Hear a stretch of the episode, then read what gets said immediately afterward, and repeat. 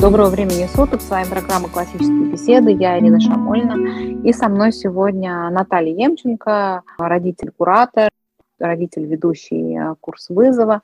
Мы сегодня поговорим о нашей программе в целом. Этот подкаст будет интересен для новичков, но я думаю, что те, кто хорошо знаком с классическими беседами, тоже могут услышать для себя что-то новое. Наташ, привет. Привет. Я вот думала, с чего начать, да, знакомство вообще с классическими беседами. На самом деле это не такой простой вопрос, как кажется, да. потому что у нас настолько непривычная, не стандартная форма да, существования. Здесь важно, мне кажется, вот родителям сразу донести, что классические беседы – это в первую очередь сообщество единомышленников, именно в том смысле, в котором сообщество используется в социальных сетах. Сообщество единомышленников – это люди, которые объединены интересом к какому-то конкретному вопросу. Да, и в нашем случае этот вопрос является вопросом классического образования. То есть классическое образование, реализуемое родителями дома самостоятельно со своими детьми. Это вот тема, которая объединяет наше сообщество.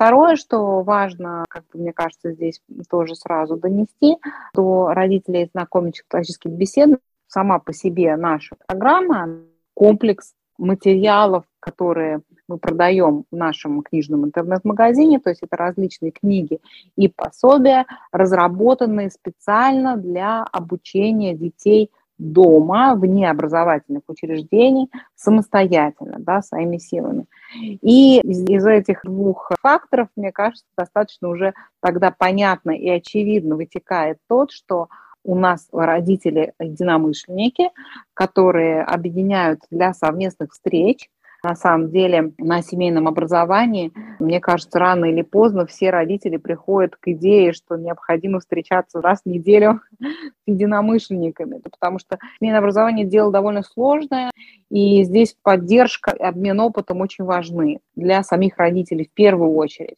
И родители ищут социализацию позитивную для своих детей. Поэтому вот единомышленники, объединенные классическим методом обучения, встречаются раз в неделю, сами организуют эти встречи, меняются в такие мини-локальные сообщества, где проводят занятия по нашему методу с использованием наших материалов. И на этих занятиях, на этих встречах нет приглашенных педагогов, те же самые родители, которые дома обучают детей, они же и проводят для своих друзей, да, это, в общем, совместное обучение с друзьями, можно так сказать, да, эти занятия. И вот в этих локальных сообществах есть родитель-инициатор, который берет на себя в основном административные функции, ну, организационные вопросы, да, всякие орг-вопросы, и помогает инструктору, непосредственно ведет эту встречу для родителей. Наверное, вот, Наташа, я бы так обрисовала для общей картины, что бы ты добавила сюда. Я думаю, что ты довольно точно описала, что из себя представляет наше сообщество. Я бы просто хотела добавить, что вот такие встречи, они, конечно, дают необыкновенный заряд всем, и детям, и родителям для того, чтобы последующую неделю дома работать, заниматься семейным образованием, они вдохновляют на какие-то достижения, на семейное образование родителей. Ты уже произнесла такие слова, как поддержка, спрашивать друг у друга советы, что-то рекомендовать. Среди родителей есть более опытные родители, менее опытные, и более опытные всегда готовы поддержать, что-то подсказать новичкам. Поэтому это очень теплые, очень радостные такие встречи, которые, конечно, все родители, участвующих в них, очень ценят.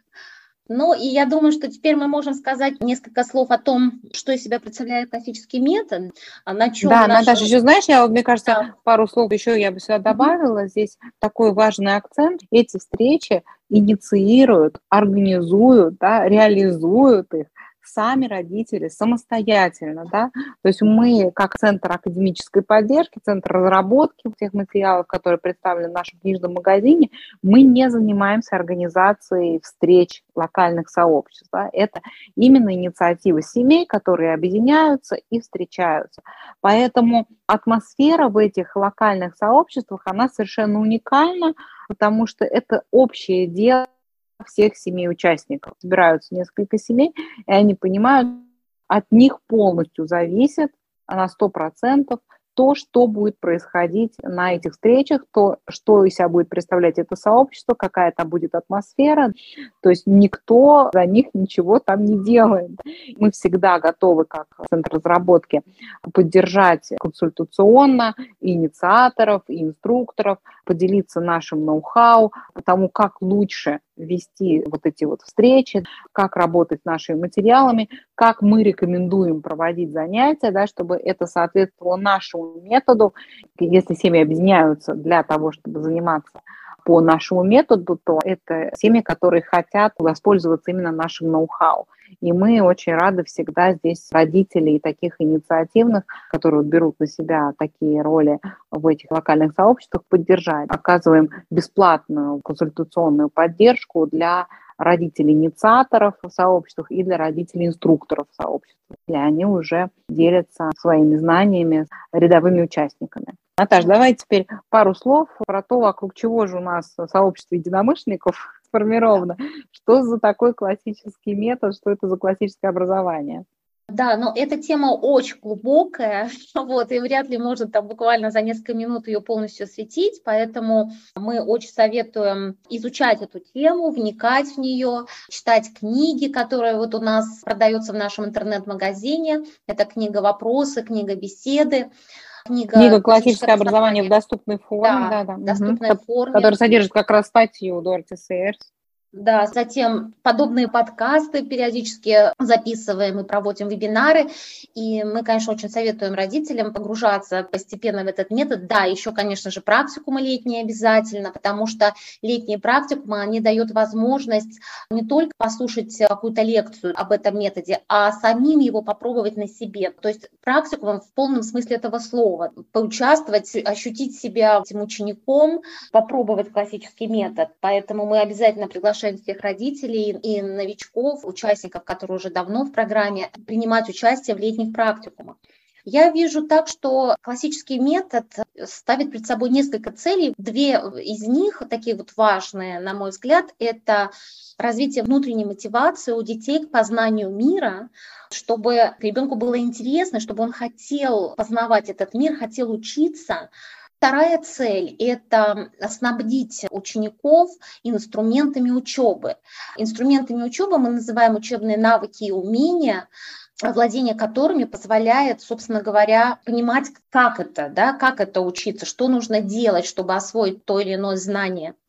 Вот эти вот две главные цели, мне кажется, они ключевыми являются, и это то, что все-таки отличает классический подход от школьного метода. Возможно, школьный метод тоже ставит подобные цели, но в школе они, конечно, практически недостижимы, потому что в школе все-таки преобладает внешняя мотивация, отметки, хвала или критика какая-то в адрес ребенка, учебные навыки минимальные, я бы сказала, они сводятся к набору самых таких элементарных.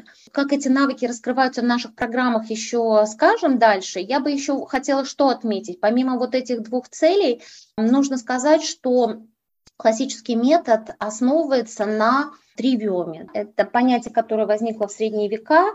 Тривиум – это три этапа освоения любого знания или обучения любому предмету. Этапы эти очень разумные, и соблюдение вот их последовательности позволяет наиболее эффективно познать этот мир, изучить любую тему или любой предмет. Три этапа, они называются грамматика, диалектика и риторика. Первый этап – грамматика, когда мы знакомимся с новой для нас э, темой, изучая основные понятия, основные термины, основные свойства, законы, закономерности того предмета, которые нам предстоит изучать, какие-то, возможно, классификации, в общем, ключевую базовую информацию, знакомимся с ней, стараемся ее запомнить для того, чтобы дальше, когда мы будем уже более глубоко проникать в тему, чтобы мы уже могли свободно оперировать вот этими понятиями, понимать их смысл, чтобы для нас это не вызывало никаких затруднений. После того, как мы освоили вот этот тезаурус, его можно назвать, да, базовые вот такие знания, ключевые термины, мы переходим к диалектике, к логике, этот этап еще иногда называют логическим, когда мы начинаем осмысливать эти термины, устанавливать между ними взаимосвязи, глубже проникать в их сущность, понимать причинно-следственные связи, сравнивать логические объекты между собой, приходить к каким-то выводам. После вот такого глубокого анализа и понимания сути предмета мы можем уже перейти к третьему этапу, к риторическому. Тогда, когда это знание мы уже ощущаем как свое, присвоенное и готовы уже внести какой-то собственный вклад, произвести собственный продукт на базе усвоенной информации, проанализированной. Это похоже, вот вертится на языке у меня слово переваривание, да, то есть это похоже с каким-то пищеварительным, мне кажется, процессом, когда мы переварили информацию, и мы уже можем поделиться своими знаниями, своим пониманием вот своим пониманием, своими выводами с другими людьми. Мы можем уже сами их чему-то научить, что-то им рассказать. Вот эти три этапа, грамматический, диалектический, риторический, это все соответствует здравому смыслу. Мы так и учимся, даже если мы, может быть, этого не осознаем. Но, тем не менее, когда мы четко умеем разделять эти этапы, понимать, что в каждый конкретный момент времени нам нужно делать, это позволяет нам, конечно, более эффективно осваивать любую информацию. В соответствии вот с этим подходом в КБ были разработаны три программы. Программа основы, программа ключи и вызов. Они соответствуют этапам тривиума. Здесь мы уже упоминали в начале эссе Дороти Сейерс, которое мы всем очень советуем прочитать и перечитывать для тех, кто уже его когда-то читал потому что Дороти Сейерс в своем эссе очень подробно описывает, для чего понимание вот этого тривиума понимание того, как происходит процесс вот этот учебный.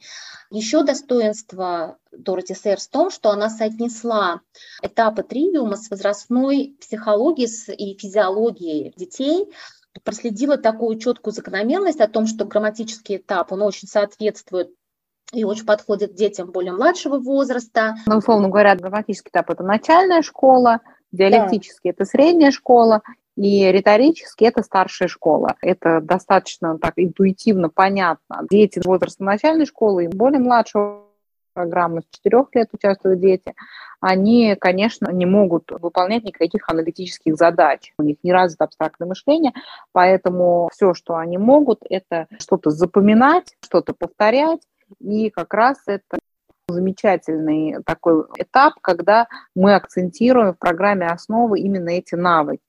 Конечно, на каждом этапе мы используем все три искусства, и грамматику, и диалектику, и риторику. Дети в какой-то мере могут что-то, конечно, анализировать, просто это не в той степени, в какой среди подросткового возраста это уже способен делать. Да? И мы практикуем также риторические навыки на наших занятиях. А на этапе среднего подросткового возраста это вызов альфа, бета и вызов первый. Акцент идет на диалектике, и старшие вызовы, второй, третий, четвертый вызов, акцент идет на риторических навыках. В каждом из этих этапов мы сформулировали пять ключевых умений, пять навыков, пять привычек, такие широкие понятия, которые все, в общем, сюда подходят. На начальном этапе это называние, запоминание, внимание, выражение повествования. На диалектическом этапе это пять топосов Аристотеля, определение, отношение, сравнение обстоятельства свидетельства, и на этапе риторики это риторический канон, это то, к чему мы стремимся, изучая каждую предметную область. То есть риторический канон – это то, как мы можем рассказать о том, что мы узнали другим людям. Это инвенция, диспозиция, элокуция, мемория, акция. У нас программа построена вокруг этих умений 5, 5 и 5, такая вот трехступенчатая. Если сравнивать с обычной школой, современной школой, то этапы диалектического и риторического обучения, они, конечно, там представлены очень слабо. Наверное, в первую очередь в силу того, что невозможно, очень сложно заниматься диалектикой и риторикой в классе, где есть 30 человек, потому что это все-таки такой формат семинаров. Можно вести дискуссию с 30 людьми одновременно. Современная школа, она занимается практически грамматикой, если мы посмотрим на суть заданий, которые даются второкласснику и десятикласснику с точки зрения навыков, то по сути это аналогичные вещи. Второкласснику дается текст, он должен прочитать его и в конце ответить на вопросы. Ответы содержатся в самом тексте. Если мы возьмем учебник за 10 класс, там будет, в общем, примерно то же самое. Читается параграф да, по истории или по какому-то другому предмету, и в конце написаны вопросы, ответы на которые содержатся в тексте. И то, что требуется от ученика, это найти эти ответы и запомнить их соответственно, вся система оценивания, она построена на вот этом вот ответе на вопрос, который должен быть заучен. Да, этот ответ, вся система ЕГЭ, тестовая система, она тестирует именно знание ответов на набор определенных вопросов. В отличие от этого, классический метод совершенно по-другому построен. Он называется еще вопросным методом. Учим детей в первую очередь задаваться вопросами самим у них должны возникать вопросы, вопросы да, на которые да. они должны искать ответы. Если вопросов не возникает, то, видимо, что-то с образовательным процессом происходит не то. Да, я просто хотела сказать, что таким образом, вот исходя из того, что ты описала, чем занимаются дети в основном в школе, это получается, что они ограничиваются грамматическим этапом, да, то есть да, они не идут да. дальше, они угу. не развиваются дальше. И, ну, диалектика и риторика в школе очень, очень слабо представлена. Слабо. Это, в общем, очевидно, конечно, всем, кто там был знаком. Да, и я еще хотела тоже добавить, что почему мы говорим вопросный метод, почему важно задаваться вопросами, потому что так человек думает. Если человек не задается никакими вопросами, то он не размышляет. Да, то есть мыслительный наш... процесс, он и состоит да. из того, что человек да. задает себе вопросы и на них ищет ответы. Мы так да. размышляем. Только да, так да. и человек и мыслит, да, через вопросы и поиск ответов на вопросы. Для этого очень важно, чтобы в голове появлялись эти вопросы. Да. И все наши курсы, все наши материалы, начиная с основ и заканчивая старшими вызовами, они построены именно так, чтобы у ребенка возникали вопросы. Наташа, может, немножко поговорим uh-huh. про основы? Да, программа «Основы» – это программа, которая в большей степени соответствует искусству грамматики, основывается на владении этим искусством, хотя, вот как ты сказала уже, там есть элементы диалектики и обязательно есть элементы риторики. Начнем с таких базовых вещей организационных, что занятия проходят два с половиной часа раз в неделю, всего у нас 24 занятия в году. Занятие разделено на пять блоков. Первый блок называется «Студии», второй – доклад или презентация, третий – научный проект или научный эксперимент, четвертый – изящное искусство, и пятый блок это повторение в игровой форме ранее изученных студий. Буквально по два слова про каждый блок. Итак, первый блок называется «Студия».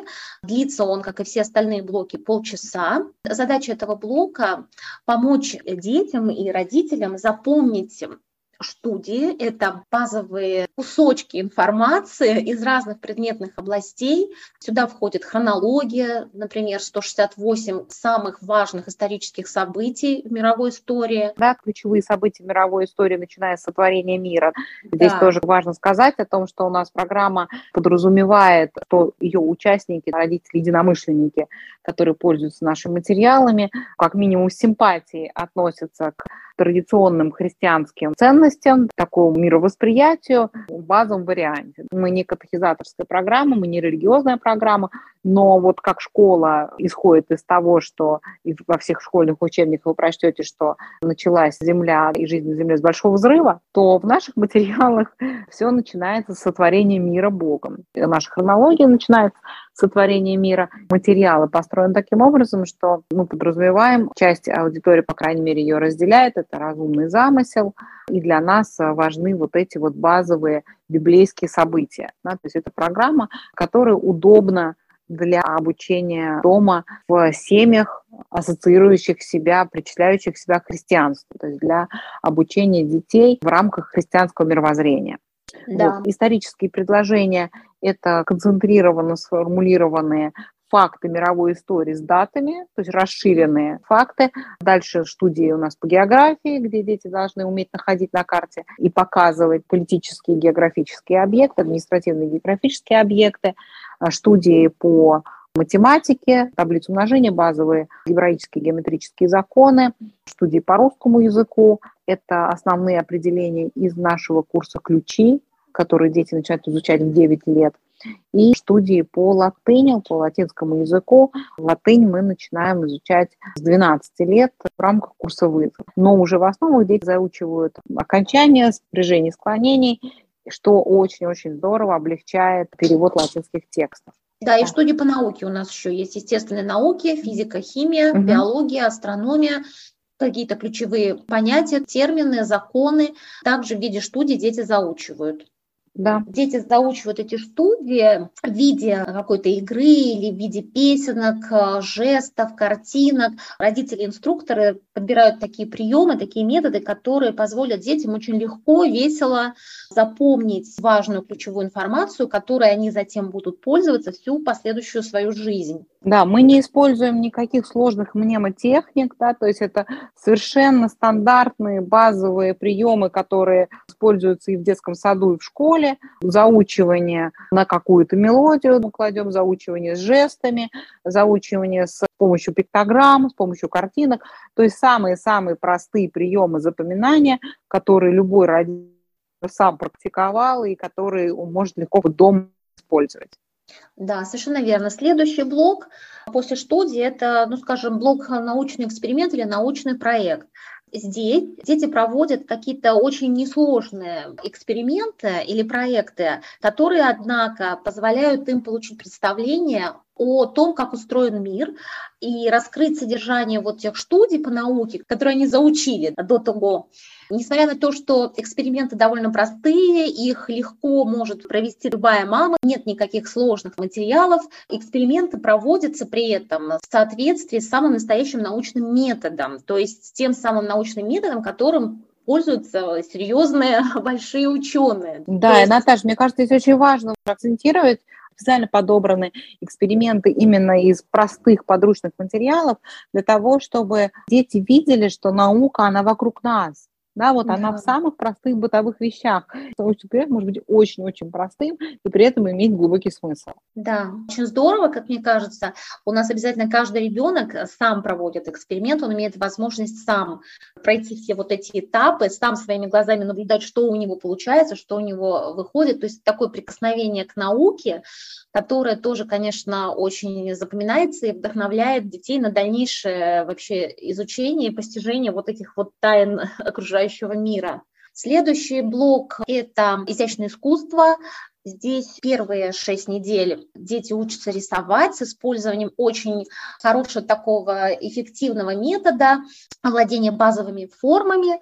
Этот метод позволяет научиться рисовать даже тем ребятам, у которых нет каких-либо склонностей к этому делу, которые как-то очень неуверенно себя чувствуют, но тем не менее вот этот простой, пошаговый такой вот метод, он позволяет научиться рисовать, копировать рисунки, срисовывать что-то и с натуры рисовать, что, например, затем очень понадобится в программе вызов в более старшем возрасте, когда дети делают научные рисунки, рисуют карту мира, мы называем это навык выражения. Следующие шесть недель ребята учатся играть на таком простом музыкальном инструменте висел, осваивают прям самые азы музыкальной грамоты, уже учатся извлекать какие-то мелодии из этого инструмента и знакомятся таким образом с миром музыки. Последующие шесть недель ребята изучают творчество великих художников, тех, которые оставили какой-то очень важный, очень новый след в искусстве. За три цикла, а программа у нас состоит из трех циклов, один цикл длится год, вот за три цикла, значит, таким образом 18 величайших художников мира, они пытаются познакомиться с их манерой письма, понять, чем этот художник, его творчество отличается от творчества предшественников, запомнить какие-то особенности стиля и воспроизвести их в своих рисунках в очень упрощенной форме, в простой, но тем не менее эта работа, она позволяет не только продолжить развивать навыки рисования, но также очень прочно запомнить особенности того или иного художника, особенности его стиля. И последние шесть недель также дети знакомятся с творчеством величайших композиторов мира разных эпох, классических композиторов. Они учатся слушать классическую музыку, учатся узнавать инструменты симфонического оркестра на слух, изучают, как устроен симфонический оркестр и как был он устроен в разные эпохи, погружение в мир искусства, без которого классическое образование невозможно. Да? Невозможно получить классическое образование и не понимать, что такое искусство, и не быть знакомым с основными вехами в искусстве. Это блок изящное искусство. И следующий блок – это блок докладов или блок презентаций. Каждую неделю ребенок готовит какой-то доклад на любую тему, на которую ему хочется что-то рассказать, поделиться со слушателями. В основах у нас нет акцента на содержание доклада. То есть мы пока не акцентируемся на этом, потому что это довольно сложная работа, работать над содержанием. Дети начинают знакомиться с структурой текста, тем, как сделать текст выразительным, в ключах в следующей программе «Ключи». Когда им исполняется 9 лет, они плюсом к основам начинают заниматься в ключах. Детям не выдвигаются никакие особые требования по поводу содержания доклада.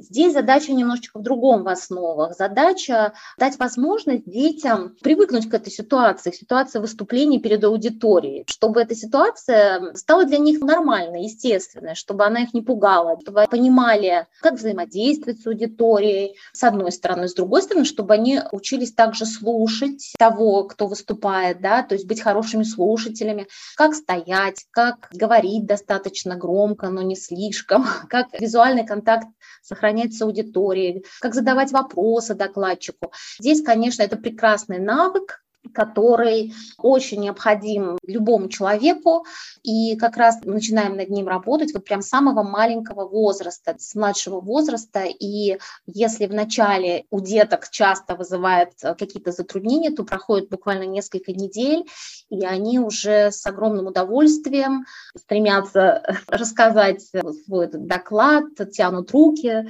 решают, кто из них все-таки будет первым, кому так повезет, что он станет первым докладчиком. Помимо того, что дети готовят вот этот доклад и выступают с ним, мы еще очень советуем семьям подготовить какой-то демонстрационный материал, рисунок докладу, потому что наша задача – это развитие навыков. Блок доклады позволяет развить сразу несколько навыков, в том числе навык повествования, так мы его называем, навык выражения, когда ребенок что-то готовит своими руками. Это могут быть не только рисунки, но какие-то какие-то макеты, очень интересные поделки. И последний блок в основах – это блок повторения ранее изученных студий в игровой форме. Такая игра стимулирует детей к тому, чтобы учить студии, повторять их дома. Нам нужно, чтобы путем многократного повторения вот эти студии перешли из э, кратковременной памяти в долгосрочную, чтобы дети их прочно знали, помнили, запомнили их на всю жизнь и потом пользовались этими студиями в дальнейшем своей учебе.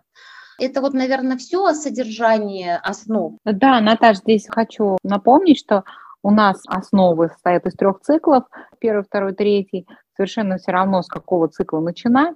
Слово «цикл» употреблено не просто так. Мы рекомендуем проходить каждый цикл не менее двух раз. Это будет оптимально для дальнейшего образования ребенка, потому что двукратное прохождение цикла оно поможет по-настоящему уложить в голове всю ту базу, которая включает программа основы. Вот, то есть второй раз обычно циклы проходятся параллельно с курсом ключи сейчас поговорим да, про ключи. Ключи являются как раз мостиком к грамматике, к диалектике. Да, когда ребенку исполняется 9 лет, он начинает также заниматься в ключах.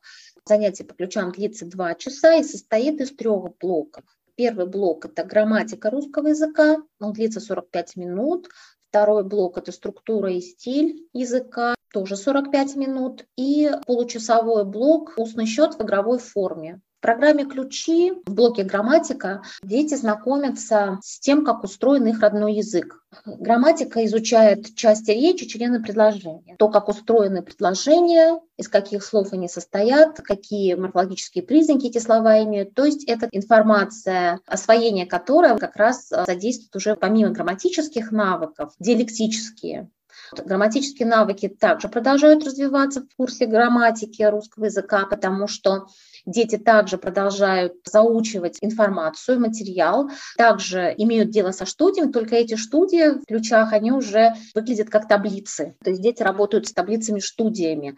Вот здесь эта связь ключей с основами, она очень здорово здесь работает, потому что вот эти таблицы которые содержат довольно много информации. В этих таблицах включены вот те самые студии по русскому языку, которые дети учили в основах. И поэтому, когда ребенок видит такую таблицу, улавливает взглядом знакомые формулировки, знакомые термины, знакомые студии, это ему очень облегчает запоминание всей таблицы в целом. Он видит своих старых знакомых, это вызывает в нем положительную эмоцию, он к этой таблице уже относится совершенно по-другому. Не так, что это какая-то страшная вообще большая таблица на А4, а что это информация, в которой можно разобраться, в которую можно потихонечку заучить, запомнить. Нужно сказать про эти таблицы, что в них сосредоточена основная информация по грамматике русского языка и по синтаксису, по морфологии. С этими, с одними и теми же таблицами дети работают три года. Обучение в ключах проходит три года, с возраста 9 лет до 12.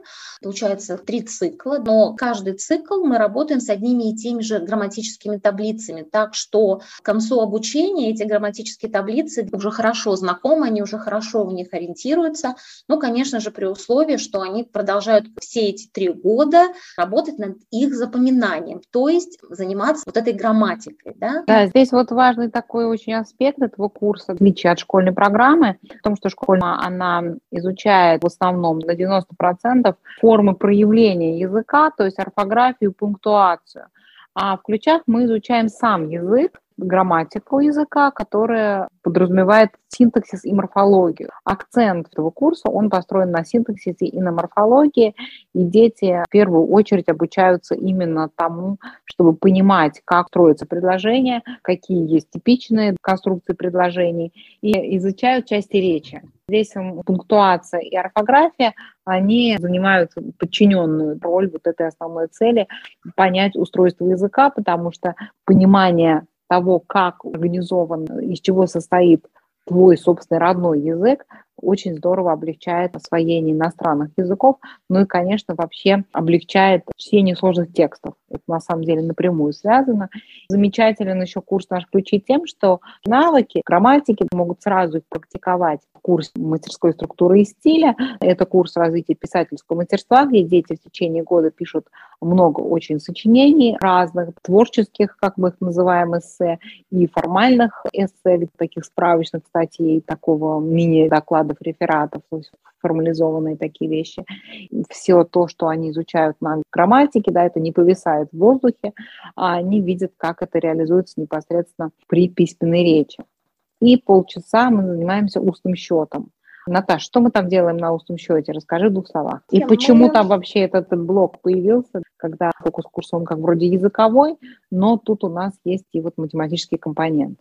Да, математический компонент. Дети тренируют устный счет в такой игре, которая называется числовые вышибалы. Игра, которая позволяет развить навык быстрого и точного устного счета. Конечно же, без умения быстро и точно считать очень трудно осваивать дальнейший курс более сложной математики, там, скажем, алгебру, геометрию, потому что не решив вот эту задачу, не приобретя вот этот навык, дети будут все время спотыкаться, и они не смогут более сложные концепции освоить, потому что их будут тормозить вот отсутствие этого навыка быстро и точно считать.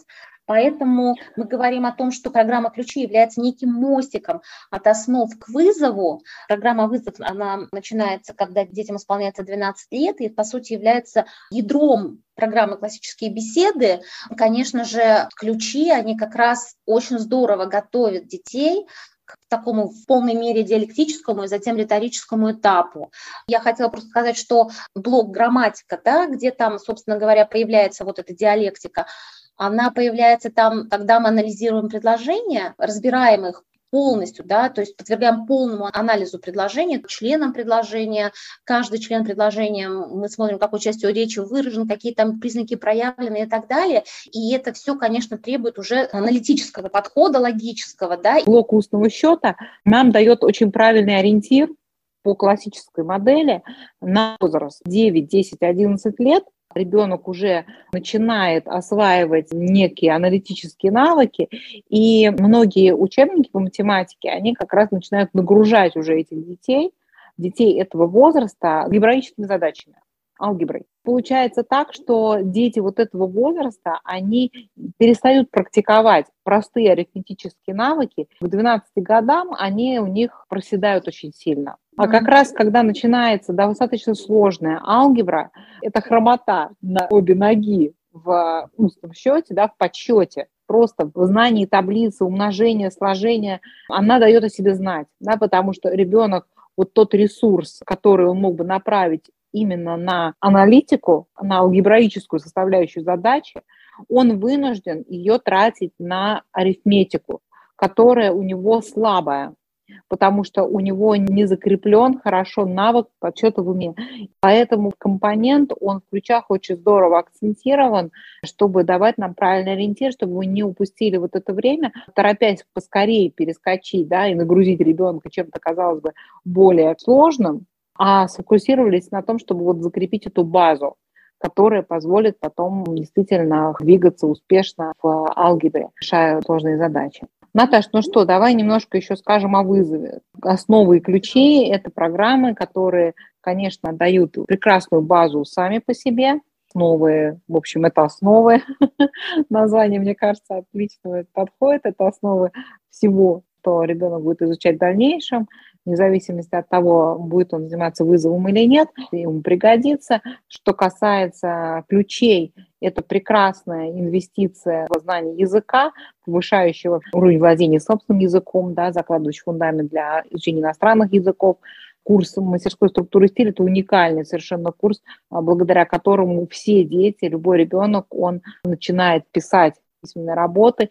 По отзывам очень многих родителей, на удивление, писать сочинения по курсу мастерской структуры стиля нравится даже мальчикам. Вот у меня два сына, которые старший и второй мальчик по старшинству, оба говорили где-то в районе 10 лет, что у них любимый урок – это написание сочинений, чем меня немало удивляли, потому что, конечно, в школе такого, чтобы мальчику нравилось писать сочинения, но я практически не встречала курс мастерской структуры и стиля. Также мы предлагаем вне занятий классическими беседами, доступен онлайн, подходит всем школьникам. Сам по себе этот курс просто спасение для тех, кому не очень нравится писать сочинения в школе, потому что школьная программа, она не дает таких инструментов да, для написания сочинений, которые делали бы эту задачу посильной для любого ученика. Но вот эти вот курсы «Основы и ключи», они особенно полезны тем, кто будет продолжать дальнейшее обучение в курсе вызов, потому что там э, будут использоваться эти знания и из основ, и из ключей, построен в формате вот таких университетских семинаров, где детям, конечно, на начальных этапах вызов альфа, вызов бета требуется немного больше поддержки родителей, но курс нацелен на то, чтобы дети начали учиться сами, да, где-то хотя бы там в районе уже вызова первого, они перешли к самообучению, да, то есть родитель занимается только такой поддерживающей, эпизодически контролирующей функцией, а не непосредственно обучающей работой весь вызов, он вот направлен на то, чтобы дети начали учиться сами. Да? Они приходят на занятия с материалом, подготовленным за неделю, и родитель, который ведет занятия по вызову, он выступает как модератор, он не читает лекцию, он не объясняет, он не учит, не обучает какому-то предмету, он а, задает вопросы, помогает детям самим задаваться вопросами, он модерирует беседу между подростками на академическую такую тему. Уникальный совершенно вот этот формат, меня очень он впечатлил, когда вообще где это мы еще встретим, чтобы подростки собирались в небольших группах, до 12 человек максимальный размер встреч по вызову, и проводили время за беседой на вот такие интересные всякие научные темы. Занятие вызов состоит из шести компонентов, мы их называем шесть треков, то есть шесть направлений. Само название направлений да, говорит нам о том, какие навыки мы практикуем. Здесь, опять же, такой явный, очевидный акцент на навыки, а не на сам материал, с которым мы работаем, потому что мы хотим, чтобы дети в первую очередь освоили то, что сейчас называется soft skills, да, гибкие навыки – это навыки, которые пригодятся в любой предметной области. И вот наши треки, они акцентируют различные навыки, конечно, которые между собой пересекаются, но имеют свои аспекты.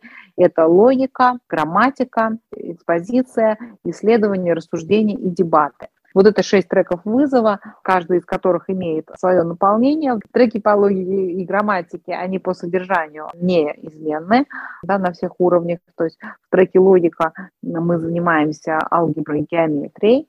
Почему он так называется, трек логика? Потому что то, как мы изучаем математику, принципиально это отличный подход от школы, работает с математическим материалом именно с точки зрения логики, с акцентом на логику. Мы не занимаемся просто вот как бы нарешиванием, набиванием руки на задачах.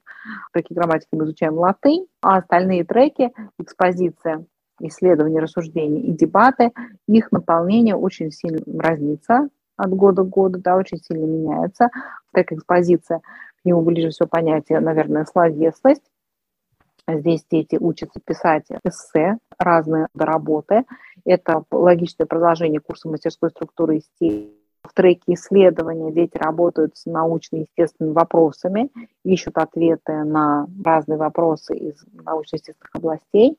Трек рассуждения очень разный по наполнению, начиная от художников, композиторов, заканчивая формальной логикой. Трек дебаты мы начинаем на вызове альфа-картографии, заканчиваем вопросы мировой истории и истории изобретений в четвертом вызове. Наполнение треков в вызове очень различное, но все они объединены единым подходом.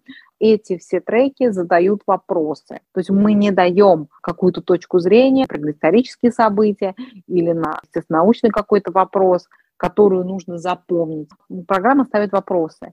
И семья сама определяет те источники, по которым подросток будет готовиться, готовить ответы на эти вопросы. Здесь очень много получается свободы. Собственно, программа, она не навязывает никакой точки зрения. У нас нету программе индоктринации да, в какую-то точку зрения, а тем более нету катехизации и какого-то религиозного обучения. Здесь, например, в дебатах вопросы по отечественной истории, они идут сквозные по темам. Это совершенно разные темы. Например, там история, может быть, костюма, история организации власти, где дети должны сквозь всю Отечества проследить какую-то конкретную тему. Повторяя вот это много раз, они получают очень интересные, объемные представления о отечественной истории. При этом вот источники, на которые они опираются, определяет семья. Подростки приходят на занятия со своей позицией, готовые ее аргументированно отстаивать такой вот формат получается, который действительно звучит очень солидно для этого возраста, но на самом деле дети вполне в состоянии в таком формате работать, как показывает практика. Да. Здесь особенная задача еще родителя, ведущего встречи по вызову, чтобы вдохновить детей на самостоятельную работу, показать уважение к их точке зрения и создать в сообществе такую доброжелательную атмосферу для интеллектуальной совместной работы. Когда такая атмосфера создана, то, конечно, это очень здорово стимулирует детей да, активнее участвовать, она вдохновляет всех на академическую работу. Здесь мы вот как раз тогда можем достигнуть цели внутренней мотивации, да, чтобы наши подростки, они не из-под палки что-то делали, а они занимались предметами учебными, потому что для них это интересно. Да, совершенно верно. Я еще бы хотела просто добавить, что мы это наблюдаем, мы видим вот это преображение детей, когда они с удовольствием, с интересом начинают учиться, и они умеют учиться, у них это получается, они знают, как это делать, получают от этого удовольствие сами. И еще бы хотела добавить, что очень трудно в рамках одного подкаста как-то вообще осветить, сказать о том, что такое классические беседы, это просто крайне трудно. Поэтому я бы хотела отослать слушателей к нашим а, другим подкастам, которые более подробно описывают все вот эти наши три программы, наши подходы и методы. И еще, что бы хотела сказать, что сегодня в начале, допустим, прозвучали, может быть, какие-то такие страшные слова, какие-то там тривиумы, инвенции, локуции и тому подобное. Я бы хотела сказать родителям, обычно обычным мамам, таким же, как я, то это вовсе не страшно, и что за этими словами не скрывается ничего такого слишком сложного, трудного, что это все очень простые, при этом эффективные инструменты, которые действительно может освоить вообще любой человек. Любой ребенок, любая мама, неважно, какое у нее образование. Мы используем эти слова, потому что эти инструменты, вот такие эффективные, простые и соответствующие просто здравому смыслу, они были придуманы очень давно. И вот те люди, которые давно придумали, они им дали такие названия. Но пусть они вас не пугают, эти названия, как раз программа «Классические беседы». Мы еще так иногда говорим, что это программа, которая была в свое время разработана для обычных домохозяек. Да, у нас книжка вот наша, она называется «Классическое образование в доступной форме». В доступной форме это и была цель разработчиков сделать классическое образование, дать такие инструменты, которые доступны абсолютно любому человеку. Понятно, что мы каждый пользуемся этим инструментом на своем уровне, но эти инструменты может освоить абсолютно любая мама, и это будет ну, очень эффективно для обучения в семье. Тут у нас тоже есть подкасты, там почему мы не выбрали школу дома, мы пробовали обучение дома по школьному методу, и, конечно, это для обучения в семье не очень подходит. Это не связано со сдачей аттестации. Наши дети сдают аттестации, осваивают ГОСовский базовый минимум, но сам метод обучения, вот этот школьный, который был разработан для того, чтобы управлять, да, для того, чтобы обучать одновременно 30 детей, он для индивидуального обучения не подходит ну, по очевидным причинам, потому что одно дело, когда вы индивидуально обучаете ребенка, другое дело, когда вы обучаете 30 детей, ну, логично, что работать будут разные вещи, да, потому что сам формат просто очень сильно различается. И вот этот метод, он нам очень понравился, да, у нас наше сообщество как раз вот единомышленников, тех, которым понравилось учить детей именно так. Среди наших родителей вы наверняка найдете кого-нибудь очень близкого к вам, да, по жизненной ситуации, по мировоззренческой ситуации, да.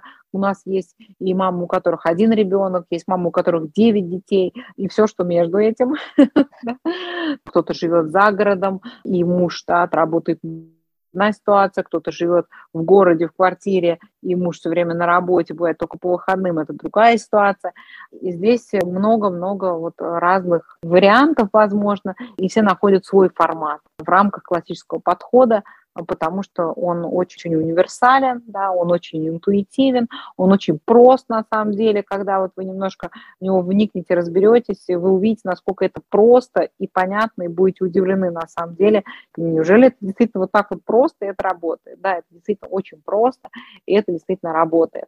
Приглашаем, да, всех посещать а, наши открытые уроки, родители наши единомышленники в локальных сообществах рады всегда новым участникам, всегда приглашают на открытые уроки, пишите, связывайтесь с нами, мы поможем найти это локальное сообщество, которое рядом с вами, для того, чтобы вы могли познакомиться поближе и посетить по занятия, чтобы посмотреть, как это делать. Да. конечно, наши пособия очень помогают разобраться в методе. Книга «Вопросы» прямо является таким руководством по тому, как это можно делать с подростками среднего возраста. В общем, очень много-много сейчас материалов, много возможностей и для того, чтобы познакомиться с таким вот замечательным подходом. А если вы поняли, что школа – это не ваш путь, то мы надеемся увидеть вас среди вот наших единомышленников. Да. Наташ, все, спасибо тебе большое. Я думаю, что мы вдохновили всех интересующих классическими беседами на то, чтобы поближе познакомиться с нами, с классическим методом. До встречи в новых подкастах. Да, до свидания. Все, спасибо тебе большое. Всем до свидания.